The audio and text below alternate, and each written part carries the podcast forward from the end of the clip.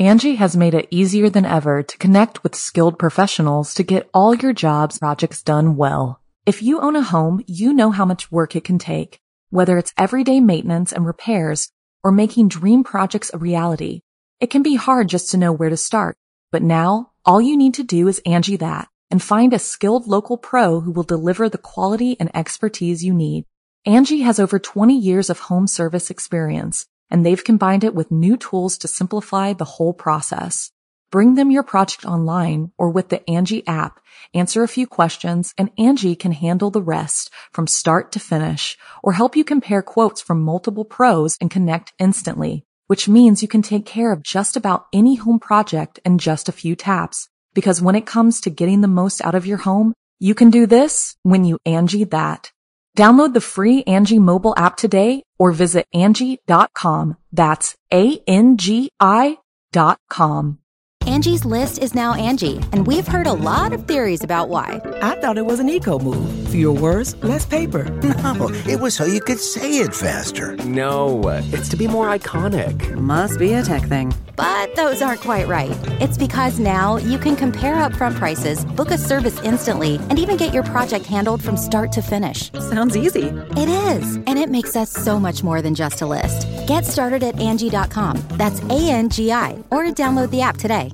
The following program is a production of Chilling Entertainment and the creative team at Chilling Tales for Dark Nights, and a proud member of the Simply Scary Podcasts Network. Visit simplyscarypodcast.com to learn more about this and our other weekly storytelling programs. And become a patron today to show your support and get instant access to our extensive archive of downloadable ad free tales of terror. Thank you for listening and enjoy the show.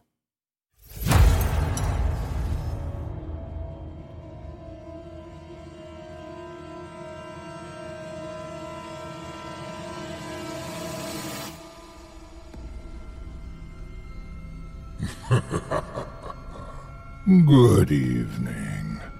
I'm storyteller Otis Jiry, and I ain't your grandfather. From where I'm from, we don't do bedtime stories. And if that's what you were expecting, you're in the wrong place. If it's terrifying tales you're after, well then, I've got just the thing. Get comfortable. Settle in. Turn off the lights, if you dare. Your night is about to get a whole lot darker.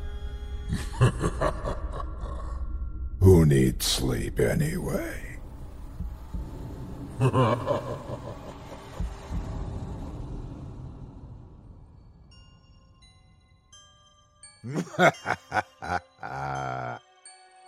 Good evening. You're listening to Scary Stories Told in the Dark. Welcome to Season 4, Episode 12. I'm your host, Otis Jiry. In tonight's episode, I'll be performing four stories for you about quixotic cults, subterranean secrets, ominous eyes, and fearful friends. You're listening to the standard edition of tonight's program. If you'd like to show your support and enjoy an extended version of this and other episodes with twice the terror, visit simplyscarypodcast.com and click Patrons in the upper menu to sign up today. Thank you for your support. Now, it's time to take a walk together down the moonlit trail. So, lock your doors, turn your lights down low, and settle in. The show is about to begin.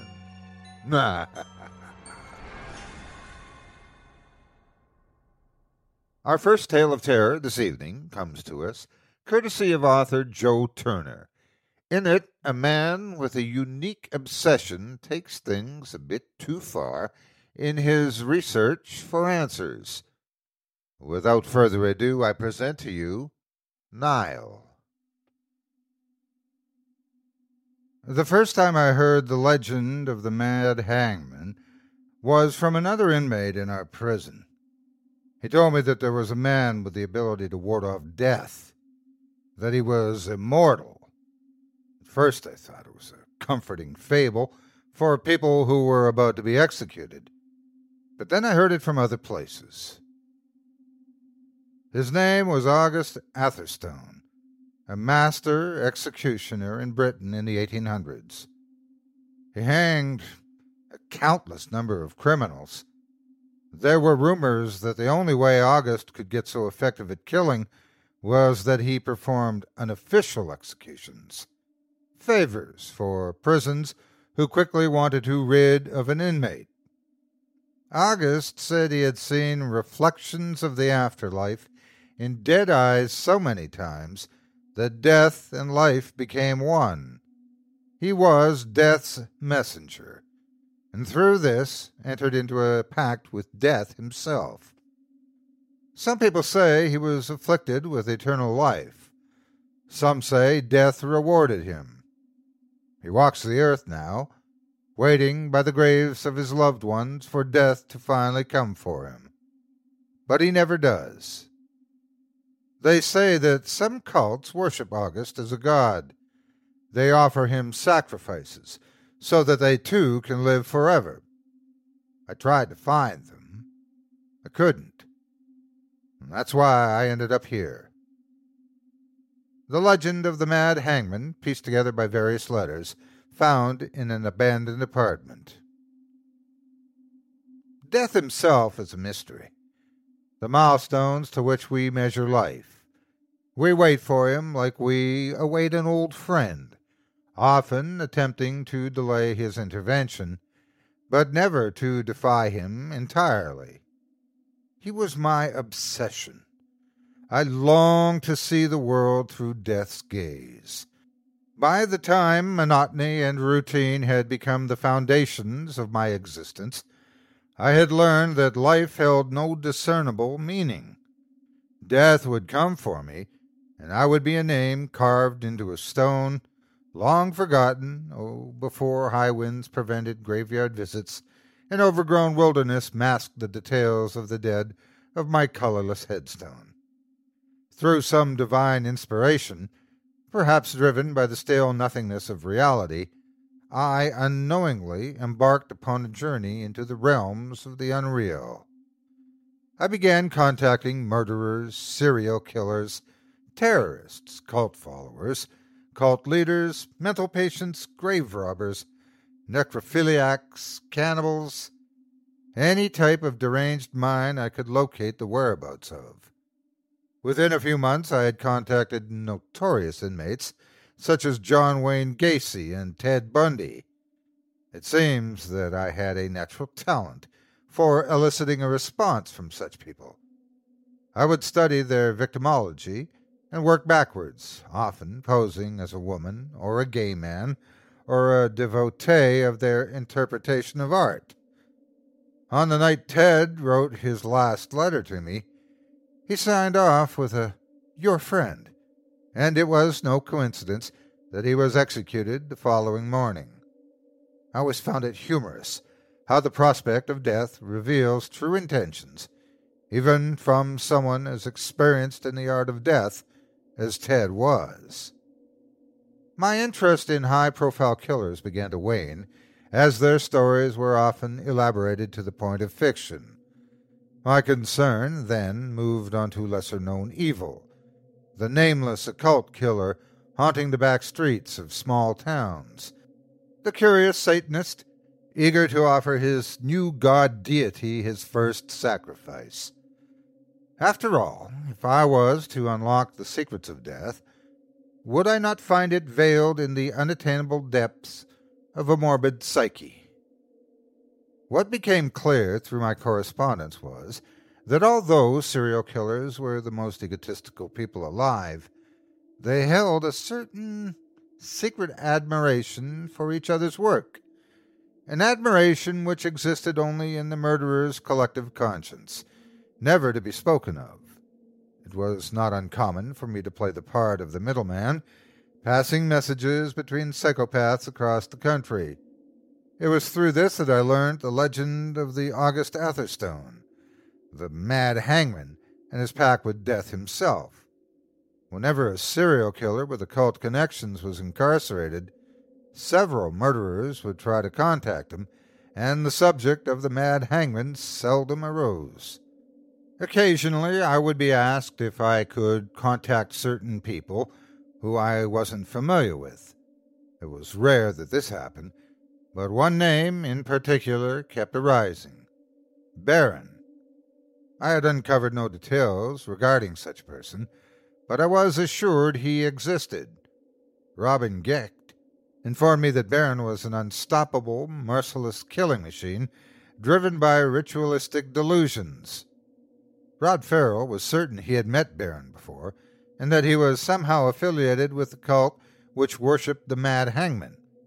Months of searching for this mysterious inmate yielded no results until I received a letter from a cannibal in Britain. He's here.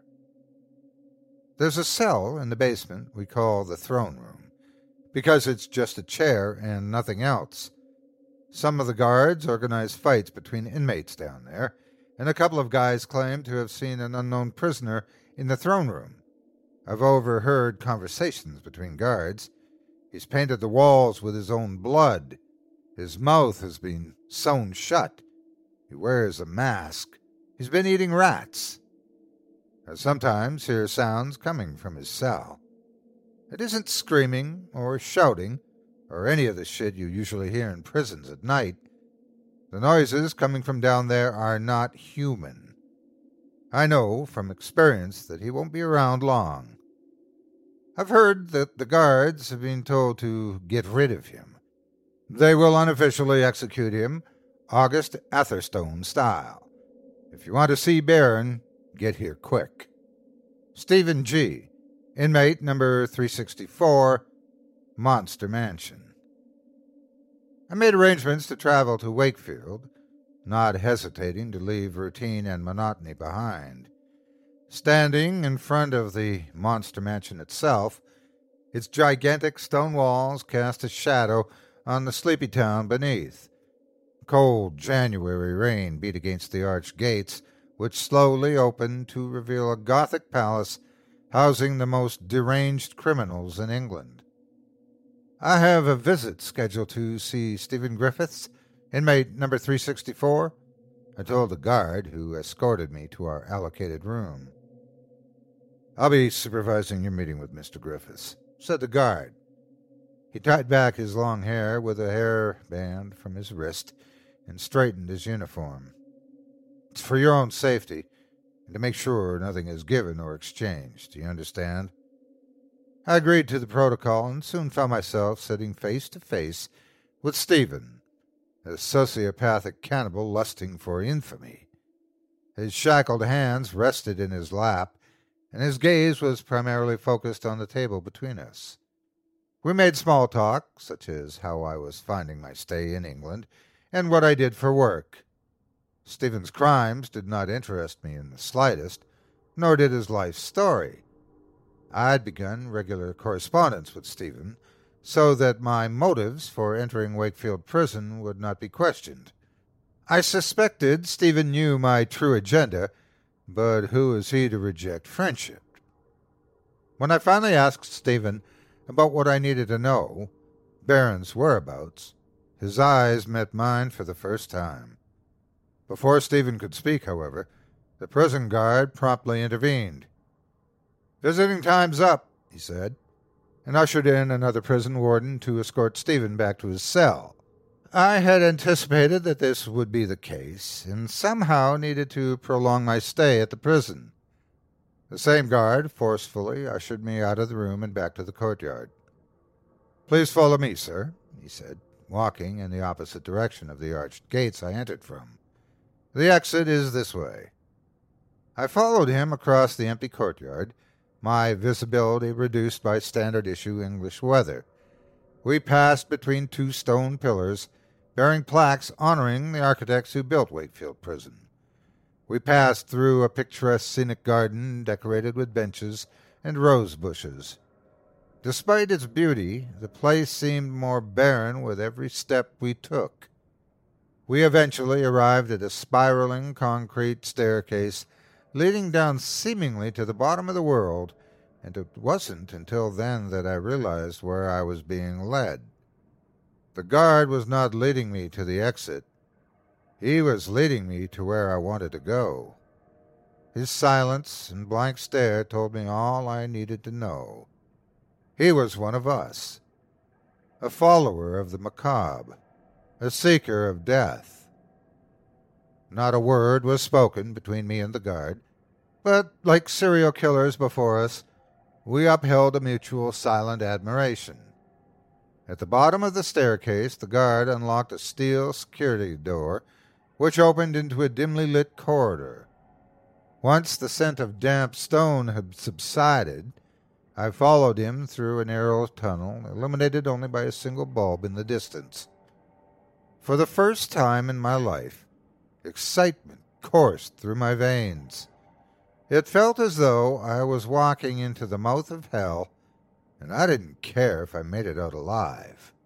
This was the closest I had come to Death's realm since I first contacted John Wayne Gacy, and those letters seemed like child's play in comparison. Death had visited here. This I was certain of. At the end of the corridor it stood, the throne room, in the flesh, just as Stephen had described in his letter, albeit with one minor difference. The cell bore no prisoner. It was simply an empty chair, camouflaged against the gray stone wall behind. I'm sorry to disappoint, said the guard, finally breaking the silence. But Baron is no longer kept here. He was coerced into a fight to the death with another inmate just yesterday if the rumors are to be believed. He's dead? I asked. Yes, or so I'm told. I didn't witness it myself, although I had bet a lot of money on Baron to win. Such a shame. Why the hell would you do that? I asked. There's no death penalty in England, you see. So we have to find ways of keeping the prison population down.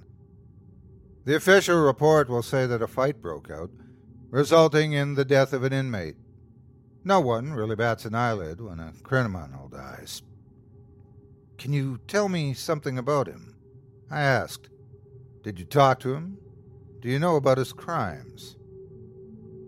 I can't divulge any details. Besides, he didn't say much. His lips were always sealed. His possessions are still in his cell if you'd like to take a look. Just don't take anything. The posthumous items adorning the floor of Baron's cell would be priceless to some of the deranged collectors I had come to know. A detailed sketch of a public execution, with a sharply dressed hangman holding a scythe, a masked man sitting atop a tombstone, two crows circling an empty grave. The only other item in the cell was a pack of playing cards, missing every card but one. The card in particular was the Jack of Hearts, and something had been hastily scribbled on the back. 355 Churchfield Terrace, WF6 4QZ. An address. I slipped the card into my pocket when the guard was unaware. I thanked him for his time and asked him to show me the real exit. Gray skies set in overhead as I took shelter from the rain in the doorway of Wakefield Library. My taxi arrived, ten minutes late, and took me towards my next destination.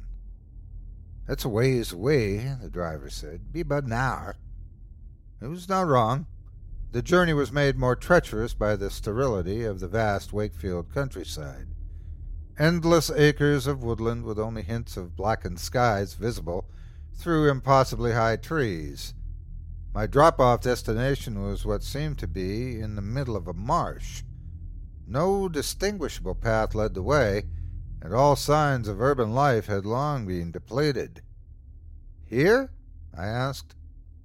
No, not here, dummy, the driver said. This is as far as I can go without driving into a bog.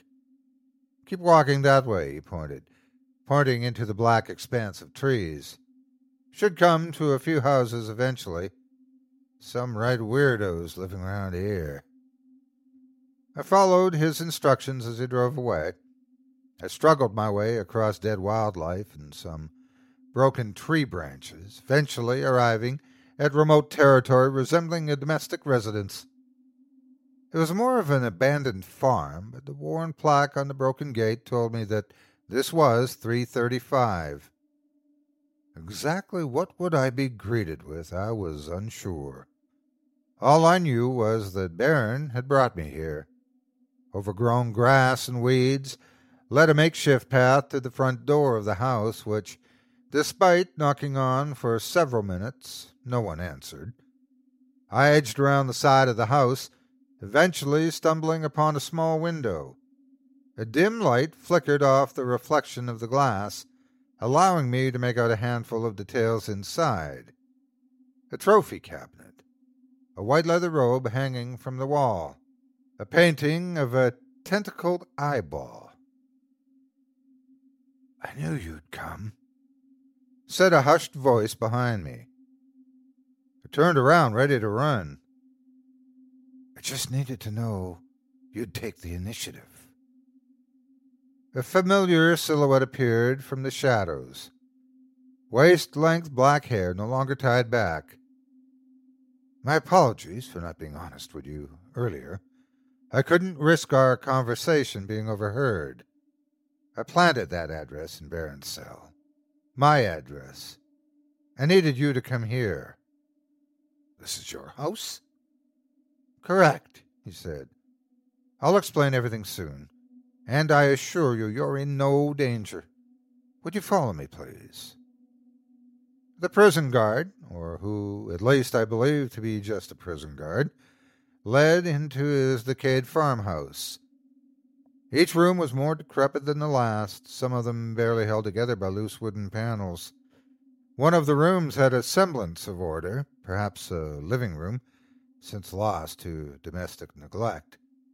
A corridor led to what I assumed to be the room I had stared in from outside the house. The entranceway appeared different to the rest. It had been cared for, it boasted three steel padlocks and was made of corrugated iron. Very few people have ever stepped foot in this room, or even laid eyes on it. Please do not touch anything. The iron door took an age to swing open. Orange light from bare bulbs illuminated the rectangular room, showcasing wall to wall glass cabinets Headless mannequins adorned the corners of the room, decorated in clothing from a previous age. Bizarre paintings of otherworldly demons hung in black frames. I read all of your letters, the guard said.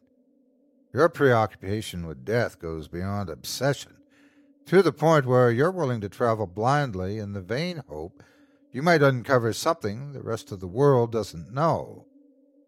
I walked up to the first glass cabinet, unsure where to look first.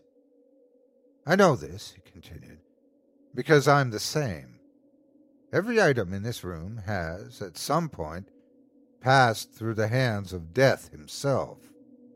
All the artwork you see is painted by murderers, serial killers, sometimes with their own blood. The offspring of demented creativity in the paintbrush. I own genuine torture devices used centuries ago in public executions. I'm in possession of the bones of the most deformed man to have ever lived, who was hanged from a tree as he was thought to be an adversary of God. I own occult artifacts, murder weapons, a piece of skin said to be torn from the devil himself. He walked towards a mannequin wearing a white mask and a frayed leather robe. In front of the mannequin stood an empty altar. A visual straight from the scene of occult sacrifice, albeit human elements replaced with lifeless ornaments. This is my collection, my obsession. All I'm missing is the ultimate item. His eyes glanced toward the empty altar, and took a breath to indicate that the piece was not wholly complete, that something should be perched atop, some priceless tome or grimoire. Which is? I asked. Please, step this way. I have a surprise for you. A door, camouflaged between two glass trophy cases, became apparent when the guard placed his hand on its gold doorknob. He opened the door outward and proudly stepped back, as if revealing a master painting he had spent his life creating. It appeared to be a storage room, perhaps for items deemed not important enough for viewing privileges in the guard's personal museum of the dead, yet not. A sudden influx of shock blinded my rationality. How long I remained silent for, I will never know. But, between breaths, I eventually managed to ask the question Who is that? I needed not to wait for his answer. A man bound with rope and chain sat in a chair unconscious. Any other time I would not have recognized him. His pale features and thin blond hair, uncut for decades, resembled no one I had seen before. My realization came when the prisoner's head lolled to the side, revealing lips which had been somehow torn to pieces. His mouth had swelled to twice its normal size, and his lips pulsated with holes and fresh scars anew. I apologize for showing him to you in such horrific appearance, said the guard. His lips had been shut for years. I'm no surgeon. I couldn't help the trauma. For the first time, I felt that maybe I had come too close to death.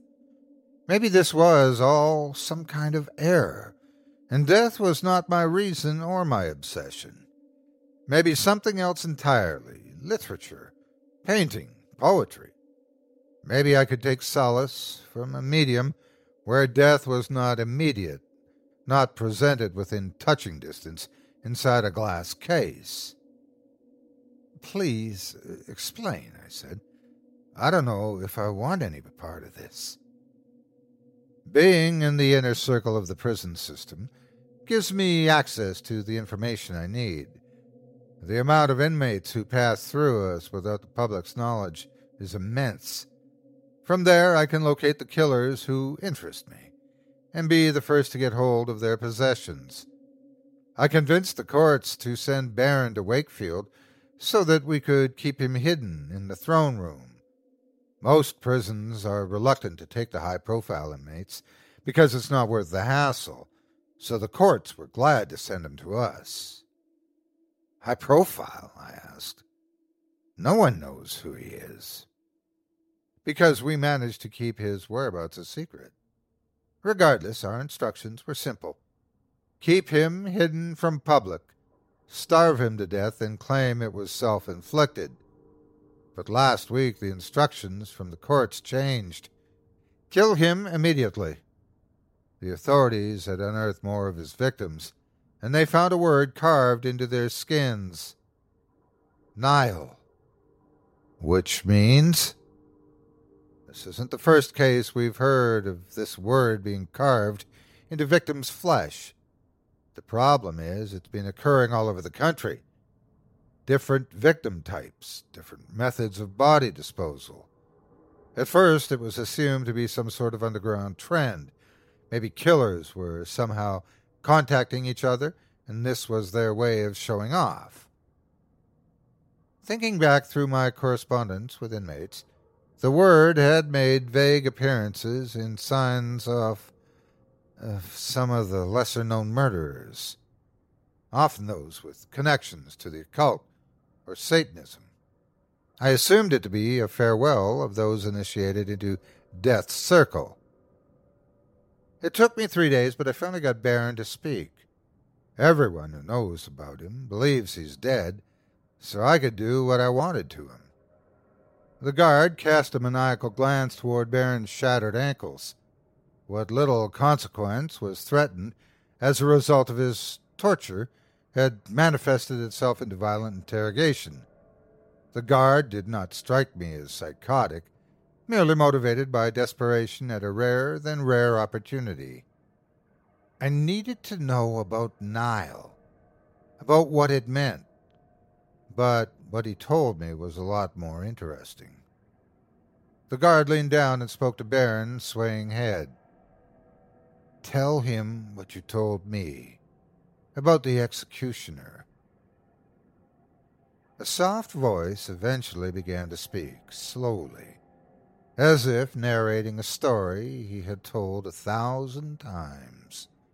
His arms and legs still shackled, his body leaning forward as if independent from his thoughts.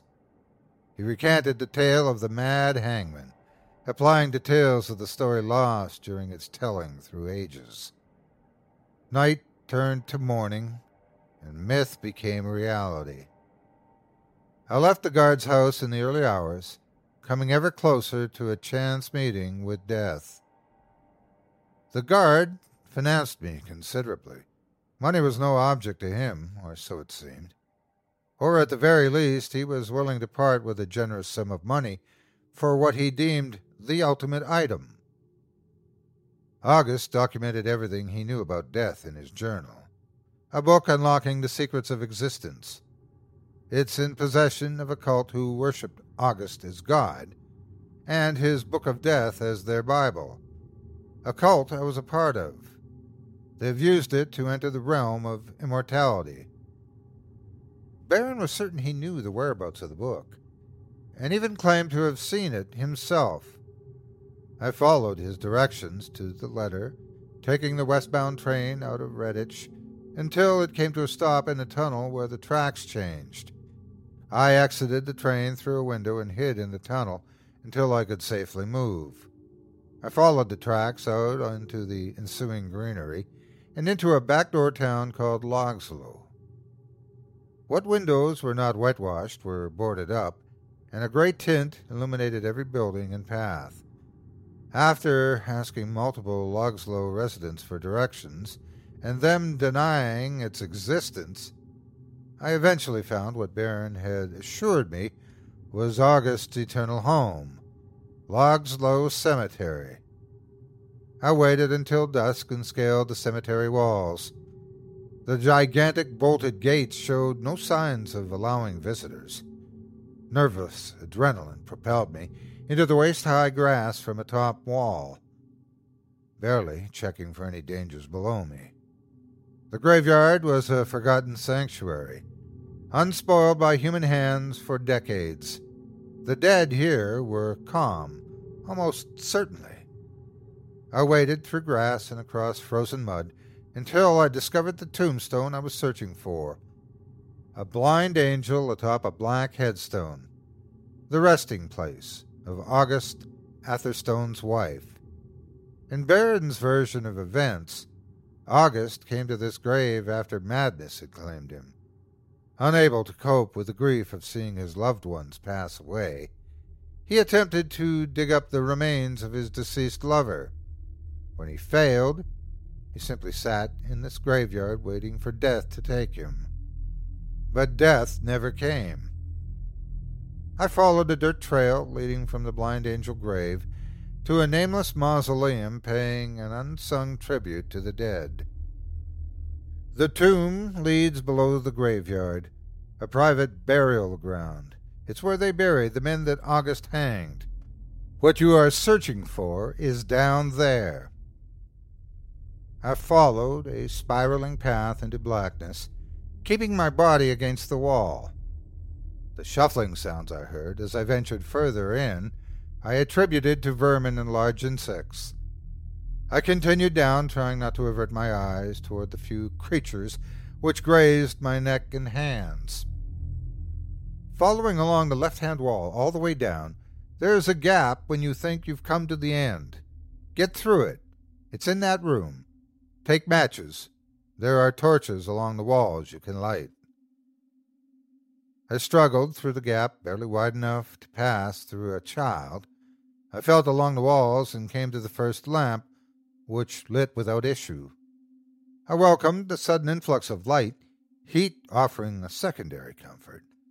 I lit as many torches as I could find, and came to realize that the burial chamber I stood in was colossal, perhaps stretching the entire terrain of the graveyard above.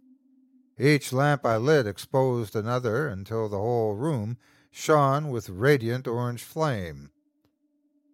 It took me several minutes of stunned silence to overcome the beauty before me. The room's perfect architecture, its macabre decorations of bone and flesh. Coffins lined the floors, carcasses lay draped across detached headstones. Decomposed bodies hung from the walls in mimic execution, a nightmarish tribute to the legend of the mad hangman. It became clear why the entrance to this room was a single rupture in stone. The room had been sealed off. This crypt was intended to be inaccessible, yet it had been breached. Sanctuary was not to be found here. A sense of intrusion befell me, and looking back, I vaguely made out a silhouetted figure between two lamps, watching me from behind the ruptured entranceway. He did not move as I backed away. My senses told me to sprint, and I ran. Far back into the catacombs beyond the reach of the light. I trampled bones and tripped over corpses in my haste, but didn't once slow down. Footsteps followed behind me, slow, innocuous footsteps, cementing my fear that somewhere in this crypt I would reach an end. I found a darkened corner and hid, perhaps awaiting my demise. Why now? Why, when I was so close to my answer to death's enigma? I waited, breathing in damp air and the scent of putrid decay. I waited hours, possibly days. I'll never know. My senses were rendered absent by fear and obscurity. My body failed me. It wasn't until the unlit torch I leaned against brightened, and I was greeted face to face with an entity, a lifeless figure devoid of shape, a deformed mass of hanging cloth, his face concealed with a white mask. He said nothing and stared at me with vacant eyes. He was not alone. Behind him, replicas of the bizarre man appeared, all wearing identical robes and masks. I was terrified. The cultist held me against the cold stone floor. I protested my innocence. That Baron had sent me here. He had told me all about the Nile cult. He told me of their devotion to death, and that August was their god. He told me that they kill as followers, so that each cultist can live in a world between worlds, in death's realm. Sacrifices to their god meant eternal life, and eternal life meant immortality. My final vision was of an execution. The colossal burial chamber was my courtroom, and a horde of death worshipping cultists my jury. I pleaded with them to spare my life, at first with declarations of my acquaintance with Baron, and secondly that I was only there to review the book for a collector. Baron failed his initiation. He is to be removed from paradise. The speaker, August, the hangman himself, passing judgment from atop a magnificent throne of human heads, his voice low yet piercing, his features barely visible through withered skin. And the book, the most treasured item in existence. The book is what keeps people searching.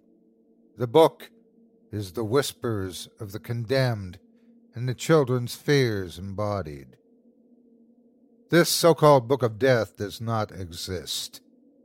A myth created to bring people like you to us. And with these words, consciousness faded. An afterlife called out to me. I awoke in the same crypt I had died. August's throne sat empty. The gallows on which I drew my last breath announced no successful execution. The chamber lay desolate, no cultists in sight. I searched the cavern, hoping to find something which could explain recent events. I made my way out of the unending burial chamber and back into the graveyard, and what I saw was not a world I recognized. At the center of the cemetery was a gallows, already with a condemned prisoner attached to a rope. A smartly dressed hangman dropped him to his death, to the applause of a thousand strong audience baying for his blood. I watched his lifeless body be removed, and the rope be cut up and passed to audience members, craving a token of death. I now realize why August informed me that the book was merely a myth.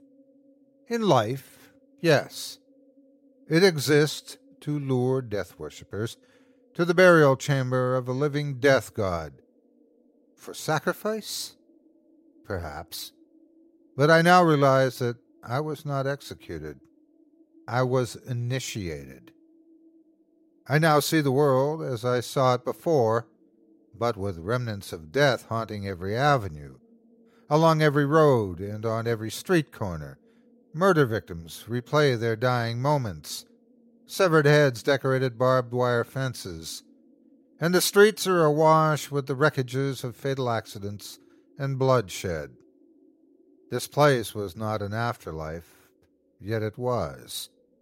It was neither hell nor heaven, but somewhere between, a private purgatory, a paradise in black and gray. This was death's realm, reserved for the chosen few who seeked him. I returned to Wakefield. The guard waited for me to return with his ultimate relic, but I never did.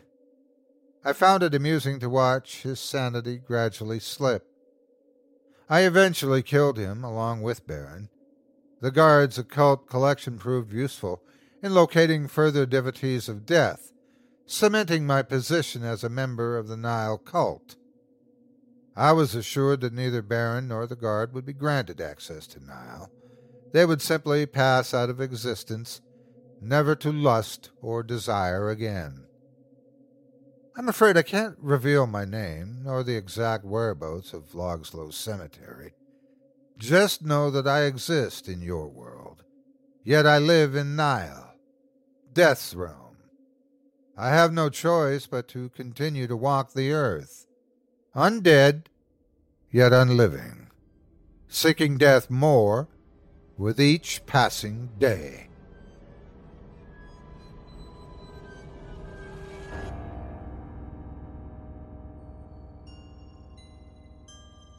The Angie's list you know and trust is now Angi, and we're so much more than just a list. We still connect you with top local pros and show you ratings and reviews, but now we also let you compare upfront prices on hundreds of projects and book a service instantly. We can even handle the rest of your project from start to finish. So remember, Angie's list is now Angi, and we're here to get your job done right. Get started at Angi.com. That's A N G I, or download the app today. You can live out your MasterChef dream. when you find a professional on Angi to tackle your dream kitchen remodel.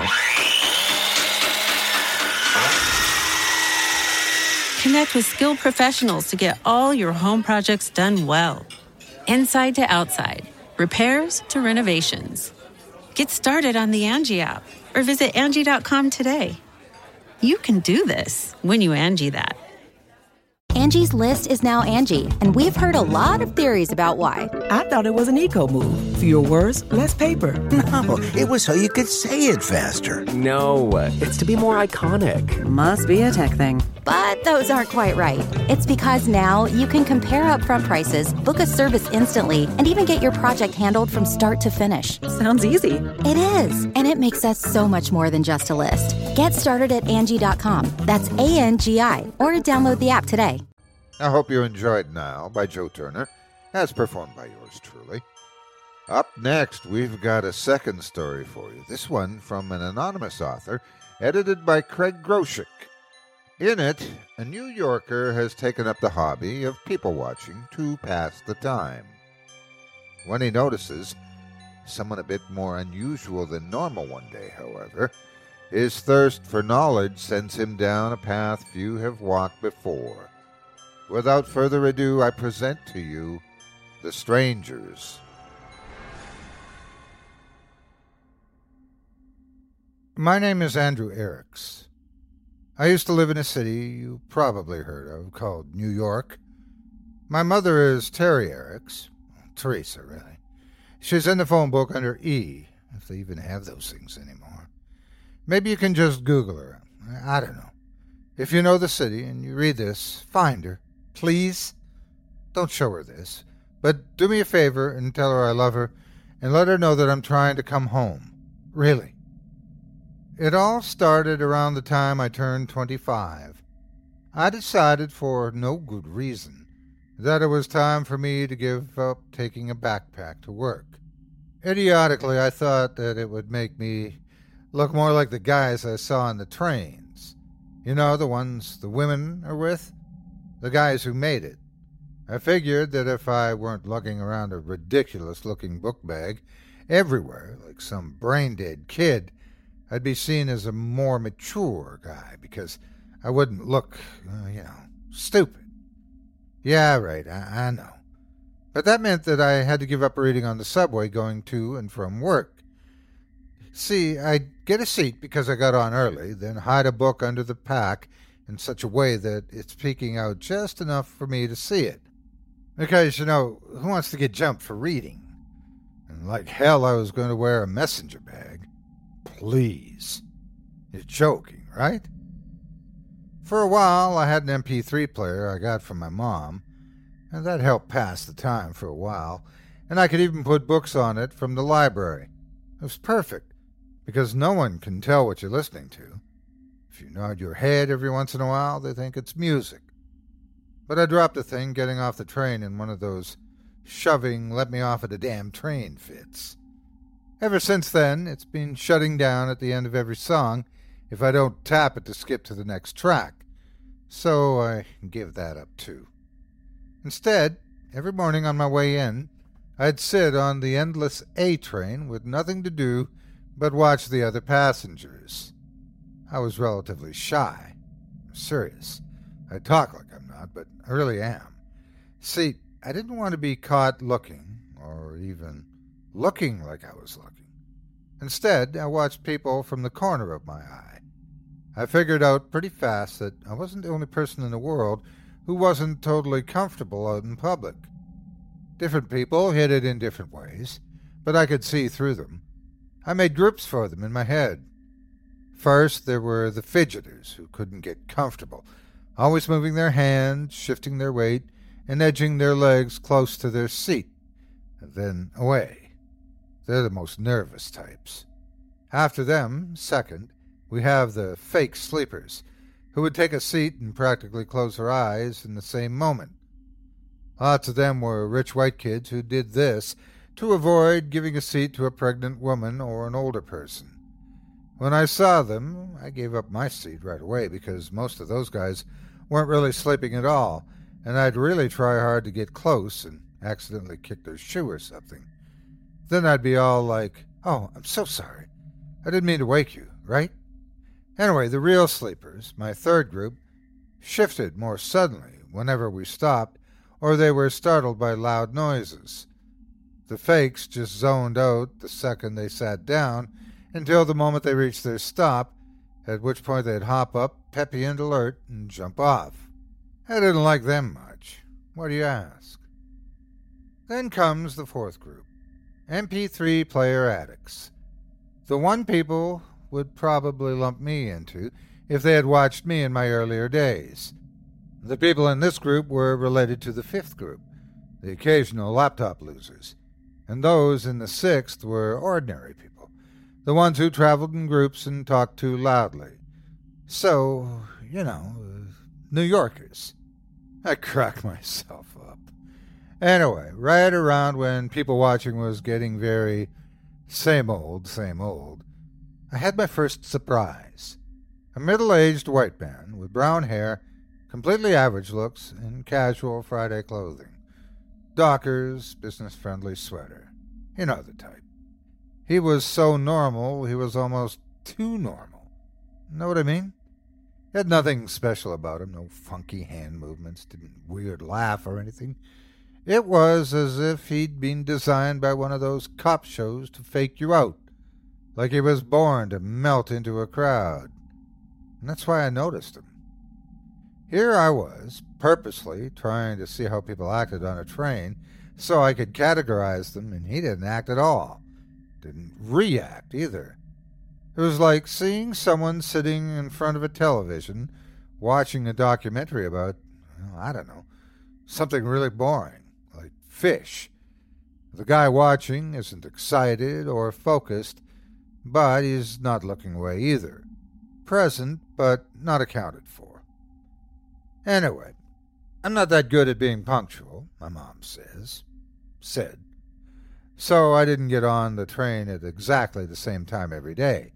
And since I didn't care one way or the other, I didn't try to sit in the same car either. Random was fine with me. So I was more than a month into my people watching and grouping experiment before he caught my eye. That normal guy I just told you about. I saw him for the first time on a Monday, I think. Yeah, it was definitely a Monday, because I know I saw him the second time on a Thursday when I was heading home to hang with the same crew I've hung with every Thursday night since we were all in school together. Mr. Normal Guy. Well, he obviously did catch the same train, and he sat in the same car, the first car, and same seat, even. Talk about obsessive compulsive. At least that's what I thought at the time. What I should have been thinking, however, was crap. That is not normal. Since he'd caught my attention so well the first time I saw him, I watched him even more closely the next time. Frankly, something about him made me really uncomfortable. Mind you, he didn't do anything to make me feel like that. He didn't do anything at all, really.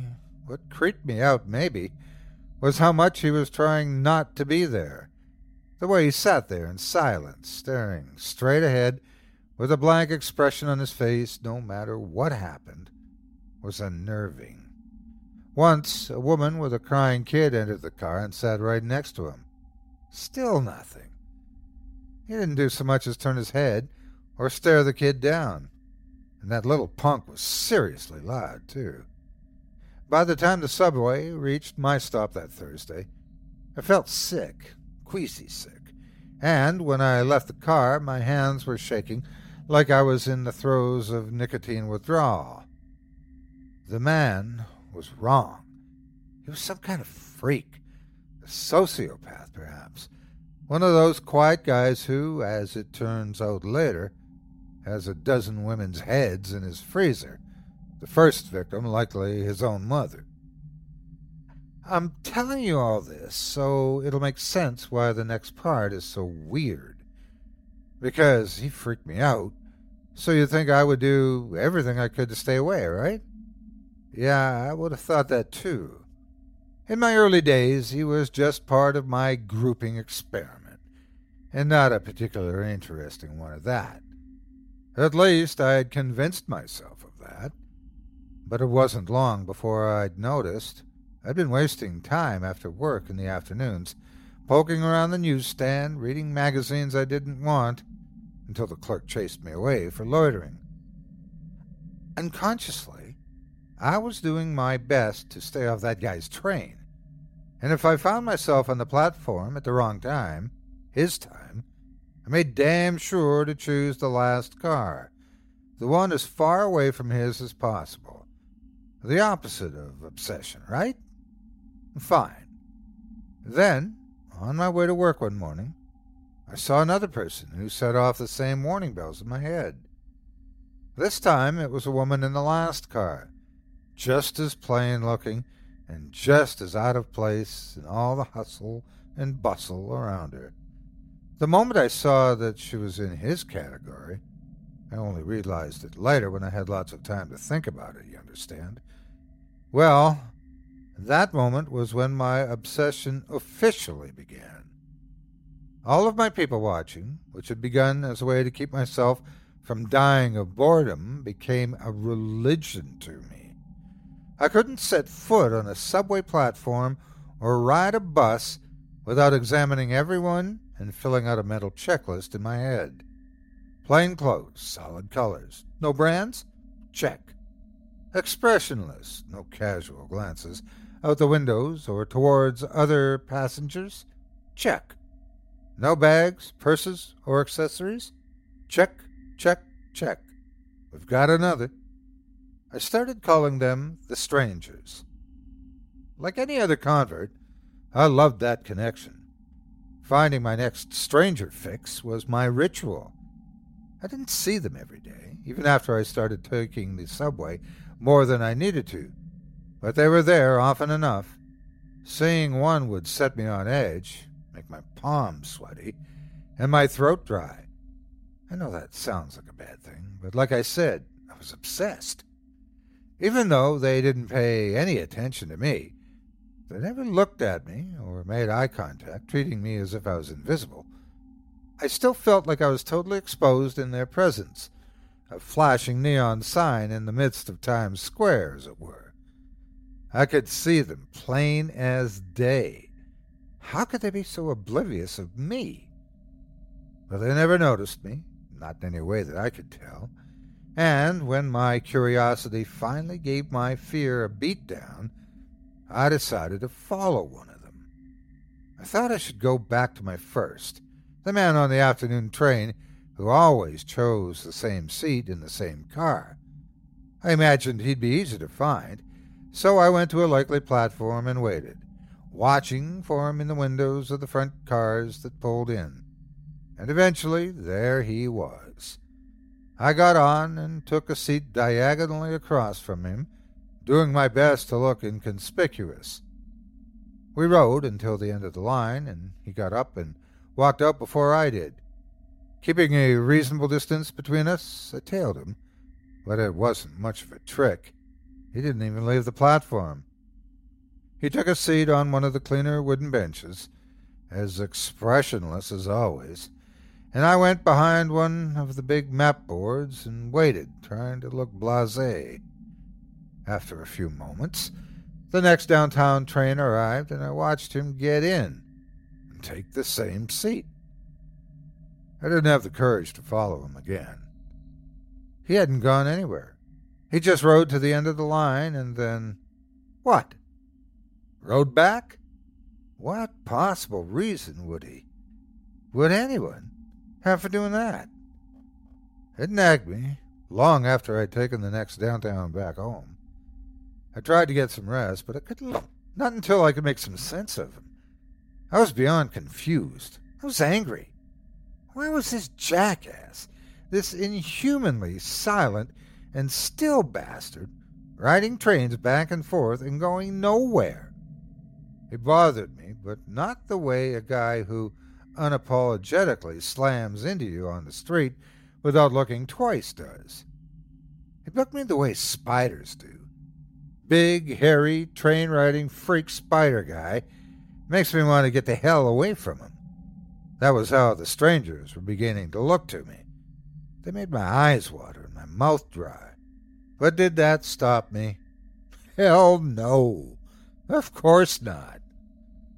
Desperate to satisfy my curiosity, I followed him again the next day, and again the day after that, every day for at least a week. The two of us made our silent trips together, though only I noticed. By the end of the week, I was following him for hours, all day, every day, all night, well past the time the train started running night expresses and passing stations, like my stop, in parts of town that shut down for the night. We rode from the east end of the city's system down, around, and up to the top, then back again. I wasn't people watching any longer. I was person watching stranger watching. I didn't see anyone else on those trains I rode that week. We could have been the only two people on the planet for all I knew or cared. I lost my job after that. My manager was nice about it, but didn't leave any room to beg. I'd lost my concentration, my focus. I'd become totally unproductive. It was actually kind of a heartfelt speech, to be honest. He'd been a nice guy, but you know what? As as distracted as I was, I can barely remember him, or the words that came out of his mouth during the talk. All I could think about while he was speaking was my new work, my responsibility, my, my vigil. What would that man, that thing, on the subway get up to when I wasn't there to keep my eye on him? How would we all survive without me watching? I left work for the last time at noon that day. Normally, I'd have started tailing my subject at 5:30, but I knew, I just knew, that he'd be waiting for me.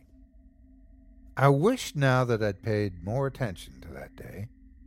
Was it sunny? It was summer, after all. When did it start feeling like he knew when I'd be there? I wonder because that was the last day I could have walked around downtown, my last chance to have had a beer or two at that joint with the cream colored menus and the tables on the sidewalk. I could have sat there, checking out the girls walking by in their summer dresses. Or would that place make me drink wine? Whatever, it doesn't matter. The point is, I could have had a good time, gone home, and put all this insanity out of my head. I could have looked for a new job and started reading again. Instead, I waited for a train. Many trains are on the tracks at any given time in the city that never sleeps, so I sat in the station for at least an hour until I scored. There he was, finally, framed in his first car window as his train pulled in. I waited for the exiting crowd to thin, then shoved past the stragglers and noticed, surprised, that my skin wasn't clammy, my hands weren't shaking, and my heart wasn't pounding. I sat, for the first time, right across from him, directly in his line of sight, and watched for him to make a change, any change. Eyes, mouth, Hell, if one of the hairs on his head had moved, that would have been something. But no, no change, no anything. Did he recognize me? If he did, I couldn't tell, and I was looking hard. We had to be a strange pair, sitting across from each other that afternoon, staring at and into one another, because this time he had to look at me. I'm sure my face said plenty. I couldn't believe I was able to keep as still and as expressionless as he was, because inside I was screaming. React to me, you freak! See me, damn it! Because I sure as hell can see you, you spider brained bastard! But I didn't scream, and he didn't answer. Not during the first trip uptown, or the second one down, or the third, or the tenth. We rode into the night together, and at the end of each line, we got out and waited. This time I didn't play. I mimicked him exactly, sitting right beside him on the bench and staring straight ahead, but always watching him from my peripherals. And still, nothing. At last, we made our final trip together. That day, I felt untouchable. I was downright smug so certain I had him and that he knew it. The conductor, mostly understandable on the speaker, announced this would be the train's last run for the night. He'd be switching to a different train when we reached the last stop, and the engine and car I found myself in would retire for maintenance. So here it was now, officially, the last trip of the night. I'm not too proud to tell you that I'd always let him get away from me before this point when it was this late. The end of the line is a long way from my home, and if the trains go slow this time of night, the buses are flat out worse than waiting for Santa's sleigh to show up and take you home in July. But this time I thought, what the hell? I'd follow him and finally get a look at where he was, what he was, when the train stopped running. Maybe this time I'd get some answers.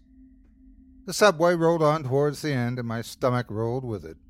The car emptied like coffee through a filter until it was just us, two silent watchers beneath the city. I fought to keep a crazy grin off my face while the subway slowed to a crawl and then stopped. The doors opened to no one. The end of the line. The stranger didn't move, didn't react at all. The car stood still, doors open. I could hear a few stragglers faintly far down the platform, making their way out of the station, their footsteps echoing in the silence. Nothing. The speaker system crackled in a half assed attempt to let any sleeping riders know that we'd gone as far as we could go. Still nothing. And then I heard footsteps again. A conductor, perhaps, popping his head into each car to make sure it was empty before he took the train to wherever the hell it goes for the night. No matter what I heard, however, I wasn't about to take my eyes off my captive. I paid attention to the conductor when he finally reached our car while still staring down the stranger. The conductor looked in. His eyes scanned over us. Then he looked confused, like he'd forgotten a phone number he'd known his whole life. He blinked a few times and paused. I waited for him to say something, but the moment stretched out, spinning slowly in a track breeze. Then, with a slight shake of the head, he walked toward the conductor's door, keyed it open, and left us in the main car. A few minutes later, the train started up again. We rode straight off underground for a while, then felt like the train looped around and stopped. I could see the windows of more trains behind my motionless companion, and through those trains' windows, more trains. And then, while I was trying to calculate my next step, he smiled at me. It was nothing more than a slight curl of the lip, but I'd noticed. I probably wouldn't have if it hadn't been that I spent the last God knows how many hours studying his face. A smile's normal, right? Sometimes, as it turns out, it's not.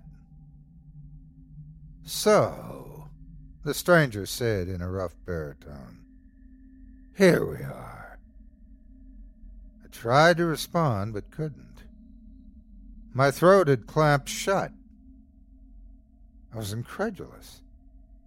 I'd been waiting for what felt like my whole life for this, and yet I'd been rendered speechless.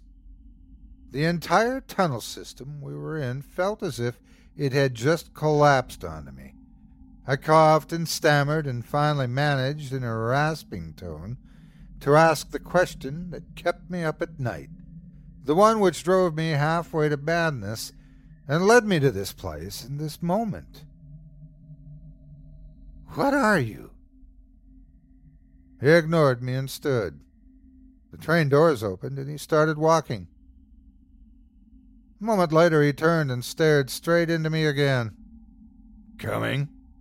he called. He didn't wait for an answer, but stepped out onto the platform. I scrambled out after him, finding words difficult to come by, and immediately wished I had brought a bottle of water. Come on, damn it! I finally shouted, then tripped on the uneven platform. He ignored me and continued walking. Talk to me! I hollered while I picked myself up. Who are you? What are you? Why do you ride the trains all day? He didn't look back or slow his step. I couldn't see his face as I recovered my balance, but I'm willing to bet he didn't react at all, or at least no more than he had in response to anything else.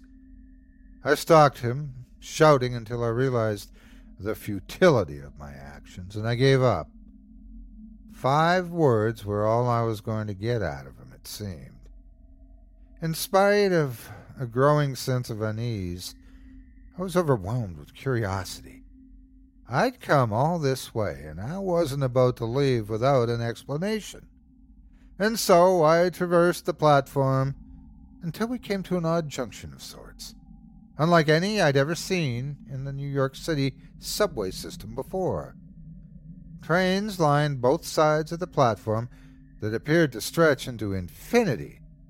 This place was even spookier than the old ghost platform I was lucky enough to glimpse in a dim tunnel years ago on a quiet early morning when my train was rerouted. Suddenly, the stranger turned. We had been walking perpendicular to the trains around us, passing nose after nose of the hulking vehicles, their headlights seemingly glaring at us as we passed. The path ahead was lit from above, but I couldn't see where it ended. Innumerable trains on either side of us went on forever, so far as I could tell. Far too many trains to service one city, I realized, even one as densely populated as New York. No one needed this many trains. It wouldn't have changed anything, I know, but I probably should have paid more attention to that at the time. I'm not sure how long we walked. I had a watch once, but it broke, and I never replaced it. Kind of like the MP3 player, now that I think about it. Go figure. Pathetically, I took out my cell phone at one point, but as expected, I had no signal. The stranger stopped every now and then and looked at a subway car for long enough to get me jumpy, but then he'd pass on. I'd stand there looking at the train he'd paid so much attention to, seeing nothing out of the ordinary about it at all. Finally, after who knows how long, I saw what he saw. The trains weren't all the same. We walked past tons that were similar, and then we'd come upon a different model. Even in the gloom, it was easy to tell when they were a little larger or smaller, or that they had a different curve to their nose, different siding, or different doors. The conductors' cabins were a little different as well. I didn't see, and still don't know, exactly what the stranger was looking for, what he was waiting for the trains to tell him, but he must have found it because zip, there he went, turning down a platform, and the train's doors opened as soon as he stepped in front of them. I followed, closely behind, and we took our usual seats in the darkened car. Are you willing to speak now? I asked him. No answer. I sighed with frustration and seriously began weighing the pros and cons of punching him in the face when the lights in the car came on and the engine started. What the hell? I said. When he locked eyes with me, then, he actually looked sad. Then he offered six more words that changed everything. You can't go back, you know. What the hell are you talking about? I retorted. Go back where? The stonewalling bastard just sat there, ignoring me. Our train lurched, pushing off in the opposite direction from what I expected. The Macy's Day never ending parade of trains had thrown off my sense of direction, I guessed.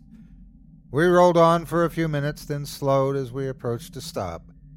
His gaze, vacant since the train started moving, grew sharper. For the first time, I got the sense that he was finally staring at me, rather than just staring in the direction I happened to be in. Be still. Be silent, he said. Don't catch their attention. The train stopped, the doors opened, and they began to flood in. I don't know what I noticed first. The weird clothes, the two long arms with hands nearly brushing the floor, the jet black eyes set deep into angular faces, or their blue gray skin. My eyes saw it, but my brain refused to process it. When my mind could no longer ignore the horrors right in front of me, it was all I could do to stymie the shriek which threatened to tear its way out of my throat. My frantic heart felt like it was going to explode out of my chest. Like a strummed bass string, Everything in me lurched and throbbed with the rolling spasm of horror. My head grew dizzy. My eyes fogged over, which I was thankful for, and I felt bile rising in the back of my throat.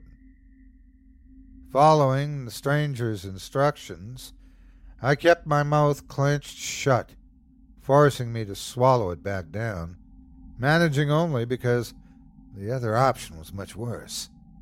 My instincts screamed his words at me Be still. Be silent. Don't catch their attention. The rest of the day was a blur. We rode the subway car up and down the line, both still, both expressionless, for hours, for days, maybe. It seemed longer than the route I knew, the line I'd followed the stranger on for so long. The hideous things around us seemed to pay us no mind, though I, at least, must have stood out like a nun at a heavy metal concert. When we finally returned, alone, at the endless cavern of trains, I burst into tears in our blessedly empty car and collapsed to the floor, exhausted, and sobbed for a long time. The stranger simply watched.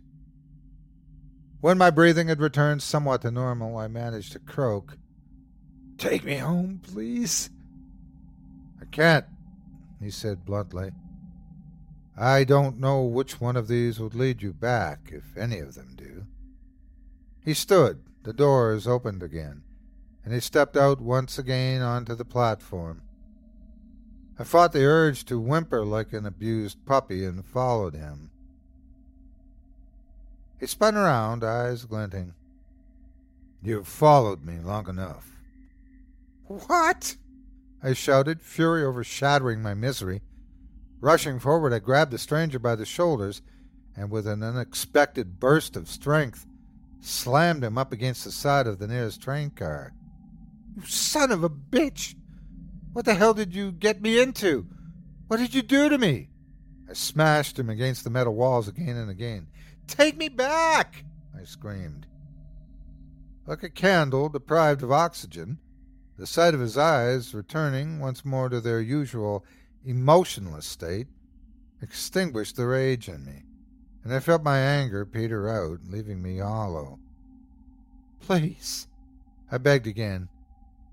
Please, take me home. It's not how it works, he said.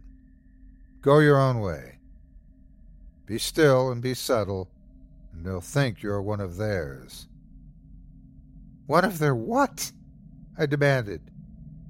He peered down at his hands in silence. How could you do this to me? I cried. Why? He cast me a melancholy glance. You'll do it too. Sometimes you get stuck. He brushed my hands off his shoulders and turned to walk away. Devastated, I fell to my knees. He turned back to me one final time. I'm sorry he said, and touched his finger to my forehead. That's the last thing I remember. I don't know what he did to me or why. When I came to, I knew my role and played it to the best of my ability. I was still. I was silent. And I rode to the end of the lines, no matter who or what got on. Being still was as good as being invisible, but once in a while I caught a reflection in a train window. The first hundred times it happened, I didn't catch on. But eventually, even I understood. The longer I rode with the things, the more I became like them. I was stuck in their world until someone started watching me. Then, if they followed, and only then, had a chance of getting back to the endless platform of lost trains. In the time I spent ensnared into that place, I did some terrible things. Things I'm not proud of to the other strangers. But I'd made my choice. I was not going to lure anyone else into their trap, not even if it got me home faster. They were better off dead than being in whatever state I was. It makes me wonder, though, about the stranger who got me into this situation. I wonder what he originally looked like, and whether he knew he could have killed me or gotten me to the hub that way. I wonder, too, about the others I saw back home, and the rare few I've come across since I left. Do they kill them or take them? And whichever one they choose, do they consider it a mercy? I can't bring myself to talk to them, to ask. We're damned either way, and the damned ought to suffer in silence. I've killed fifteen strangers now, and I've got very good at it. But I've made a decision. I'm done killing, innocents at least. Before I returned to the Central Hub this last time, I scrounged as much paper as I could, and I wrote this story over and over again to be left in as many subway cars as I could imagine. Thousands of messages in bottles cast into a sea of steel rails. The tale is a request. It's also a warning. My request, remember, was that you find my mother and tell her a lie. It's a white lie, don't worry. You have to find her, then, tell her that I love her and that I'm trying to come home. It may give her some hope or peace or something. And oh, how I wish it were true. But here's the thing. I've been thinking I'm similar to the character we read about in school when the teacher tried to get us all jazzed about mythology. Did you ever read the Odysseus, lost and drifting upon the sea? Looking to return home to something and some place familiar. That's me, struggling to find my way. But that's where the similarities end, I'm afraid. Because I'm not lost at sea. I'm lost in endless tunnels, a labyrinth of sorts. The distinction is important because labyrinths are designed, they're built intentionally. And just like in those old legends about Theseus, it's about the same here. Someone or something made this impossible place, and they're going to pay for what they've done to me. The rules of this place have transformed me from what I once was into something else entirely, something horribly inhuman, and then into something else again. They've created a monster. And if that's what they expect, I'll be their minotaur in this labyrinth. And if I can, I'll tear it down around me and take the ones that built it along for the ride. They have no idea who they're dealing with. They should never have messed with a New Yorker. My warning because I'm trying to be a good Samaritan here, with my balled up stories scribbled on dirty paper, is that you should stay as far away as possible, even in public places, from silent, expressionless people. Just keep your distance. They may kill you, or something far worse. If you see them, run far and run fast. And even more importantly, I beg you, do not ride any train to the end of the line. That ride might just be your last. Or it might just last forever.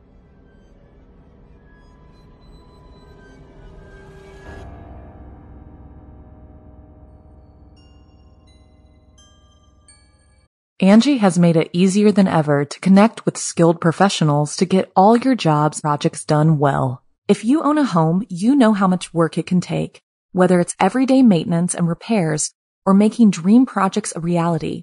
It can be hard just to know where to start, but now all you need to do is Angi that and find a skilled local pro who will deliver the quality and expertise you need. Angi has over 20 years of home service experience, and they've combined it with new tools to simplify the whole process.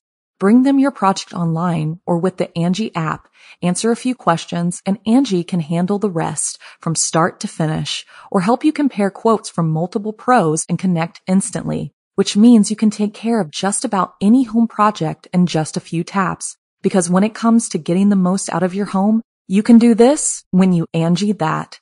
Download the free Angi mobile app today or visit Angi.com. That's A-N-G-I dot com.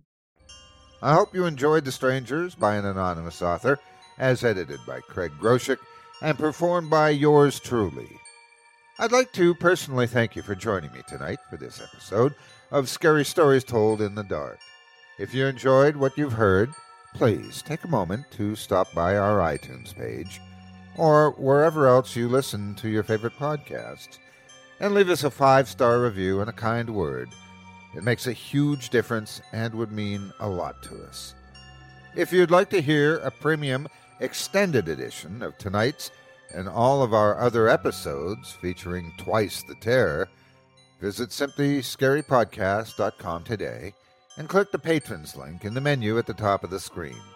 You'll find yourself at chillingtalesfordarknights.com, where you can purchase season passes for this podcast and our other quality storytelling programs, or become a patron for as little as $5 per month and get access to our entire audio archive dating back to 2012, all of it ad free.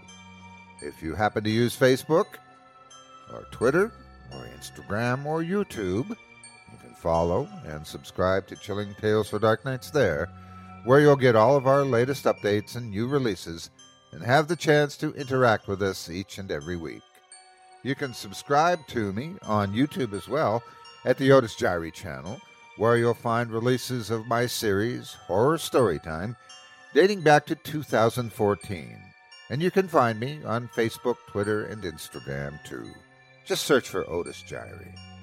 Until next week, stay spooky and get some sleep if you can.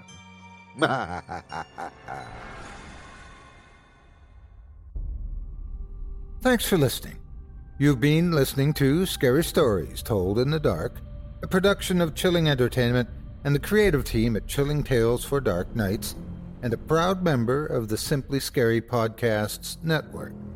Visit simplyscarypodcast.com today to learn more about our network and our other amazing storytelling programs. Tonight's program was hosted and its featured stories performed by yours truly, Otis Jiry. Selected stories have been adapted with the kind permission of their respective authors. Original music provided by Luke Hodgkinson and Jesse Cornett. Sound design and final mixing and mastering provided by executive producer and director Craig Groshek. Program's artwork and logo by David Romero. If you're looking for some fresh tales on a daily basis while waiting for the next podcast, check out my YouTube channel, the Otis Jiry channel, and my extensive collection of narrated tales there. Simply search on YouTube by my name, and you'll find me. And don't forget to subscribe and press the bell notification icon to get my latest releases. Got a scary tale of your own that you'd like performed? I take submissions. Email it to me today at Otis at simplyscarypodcast.com to have your terrifying tome considered for production in a future episode of this show. That's O-T-I-S at simplyscarypodcast.com. If you've enjoyed what you heard on tonight's program and are joining us on your favorite podcast app, subscribe to us to be sure you never miss an episode and leave a five-star review and a comment. Your feedback means a lot to me you can also follow Chilling Tales for Dark Nights and yours truly on Facebook to connect anytime and get the latest updates on this and other programs and my channel. If you're listening on the Chilling Tales for Dark Nights YouTube channel, do us a favor and hit the subscribe button and the bell notification icon for CTFDN as well to get more spooky tales from me and the crew and another episode of this program each and every Wednesday. And don't forget to hit that thumbs up button to tell us how we're doing and leave a kind word or a request. And don't forget to visit us at chillingtalesfordarknights.com and consider supporting the team by becoming a patron. In addition to helping us out, you'll get exclusive access to our audio archive and ad free downloads of all your favorite stories, including those you've heard on this program. As for me, I'll be back next Wednesday with more terrifying tales to keep you up all night. But that's all right. Who needs sleep anyway?